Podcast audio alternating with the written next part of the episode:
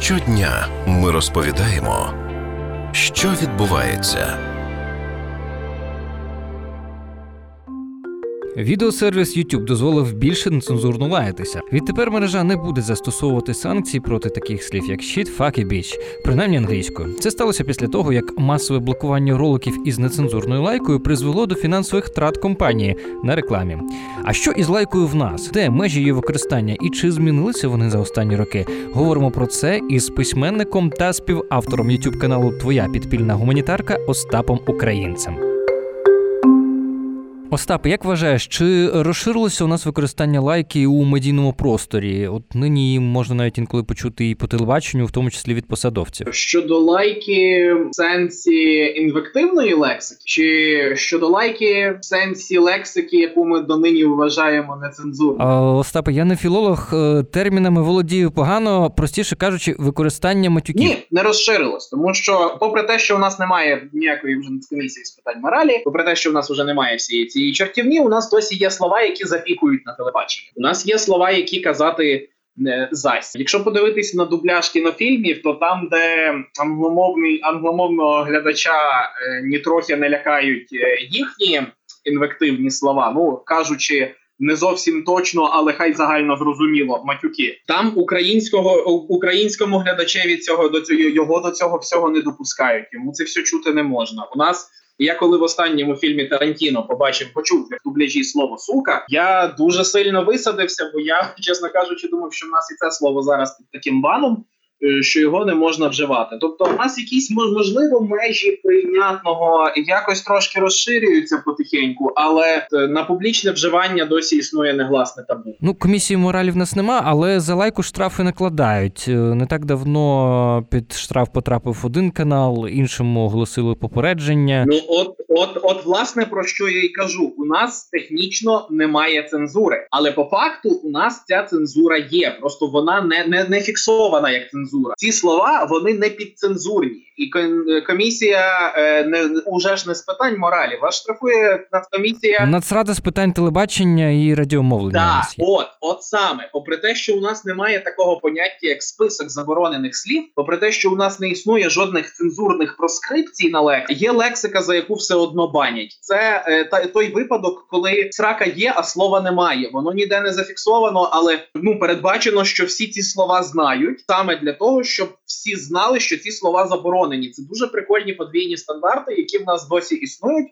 Це спадщина власне періоду, коли існувала цензура, і от російськомовне поняття «непечатне слово, воно якраз спадщина часів цензури, якої зараз ніби як нема. Але якщо ви спробуєте щось таке зробити, то дуже швидко з'ясується, що насправді вона є. А чому в англомовному середовищі до такої лексики ставляться вільніше? Віднедавна віднедавна вільніше, тому що проблема насправді існувала і там, і е, слова, які не можна вживати на телебаченні, існували, е, і там насправді зараз віков... від вікового рейтингу продукту залежить наскільки дозволено лаятись. Якщо, наприклад, в американському прокаті е, ви хочете зняти фільм для дітей 13+, е, ну для підлітків, то окрім обмежень на насильство, кров'яку і так далі, не більше одного разу може прозвучати слово факт. От не більше. Є це обмеження, але це обмеження уже суто вікове. Там власне лайку сприймають саме як частину мови, експресивну частину мови, частину мови, яку потрібно розуміти, яка впливає на стилістику тексту обов'язково, бо будь-що впливає на стилістику тексту.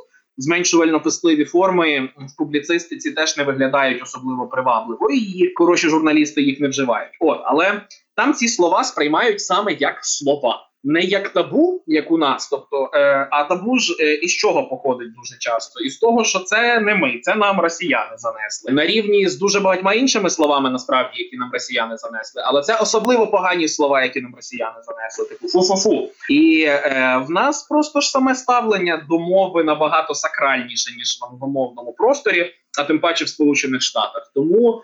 Е, ну а там, де є якийсь сакральний простір, обов'язково має бути профанний простір. Там, де є сакральний простір, обов'язково має бути табу. У нас просто так сталося, що е, бульгаризми, які переважно конотуються з е, посоромами, там з генітальною культурою, з чимось таким. Вони у нас якраз потрапляють під цю категорію. Я гадаєш, чи буде змінюватися сприйняття лайків в Україні, чи буде так, як, наприклад, в тій самій Америці? Е, так а чому б їй не бути? Вона власне вже спостерігається. І зараз е, сприйняття е, лайки набагато, ну як мені здається, м'якше ніж навіть е, років іще 10 тому. Питання в тому, наскільки ми навчимося любити свою мову, не відчуваючи внутрішньої потреби думати, що наша мова це щось священне і непорочне. Тобто, оця фраза люби мову, бо мова свята це буквально фраза, яку я чув в школі, наприклад, коли вчився. Вона дуже шкідлива. Вона вона реально шкодить нашому розумінню мови, тому як ми себе сприймаємо. Вона створює якесь хибне враження про те, що українська мова зненацька виняткова, привиняткова і таких речей, там як мовні ліміналії, то типу тієї ж лайки там бути не може. Хоча лайка в українській мові змінилася разів з 10, мабуть, за всю її історію. І поняття про те, які слова неприйнятні, а які прийнятні не раз змінювалося. Це суто суспільне питання. А от коли у нас за це Нацрада з питань телебачення і радіомовлення перестане штрафувати, це вже інше. Дякую, Остапу. Ми говорили із письменником та співавтором youtube каналу Твоя підпільна гуманітарка Остапом Українцем. Мене звати Богдан Амосов. Почуємось.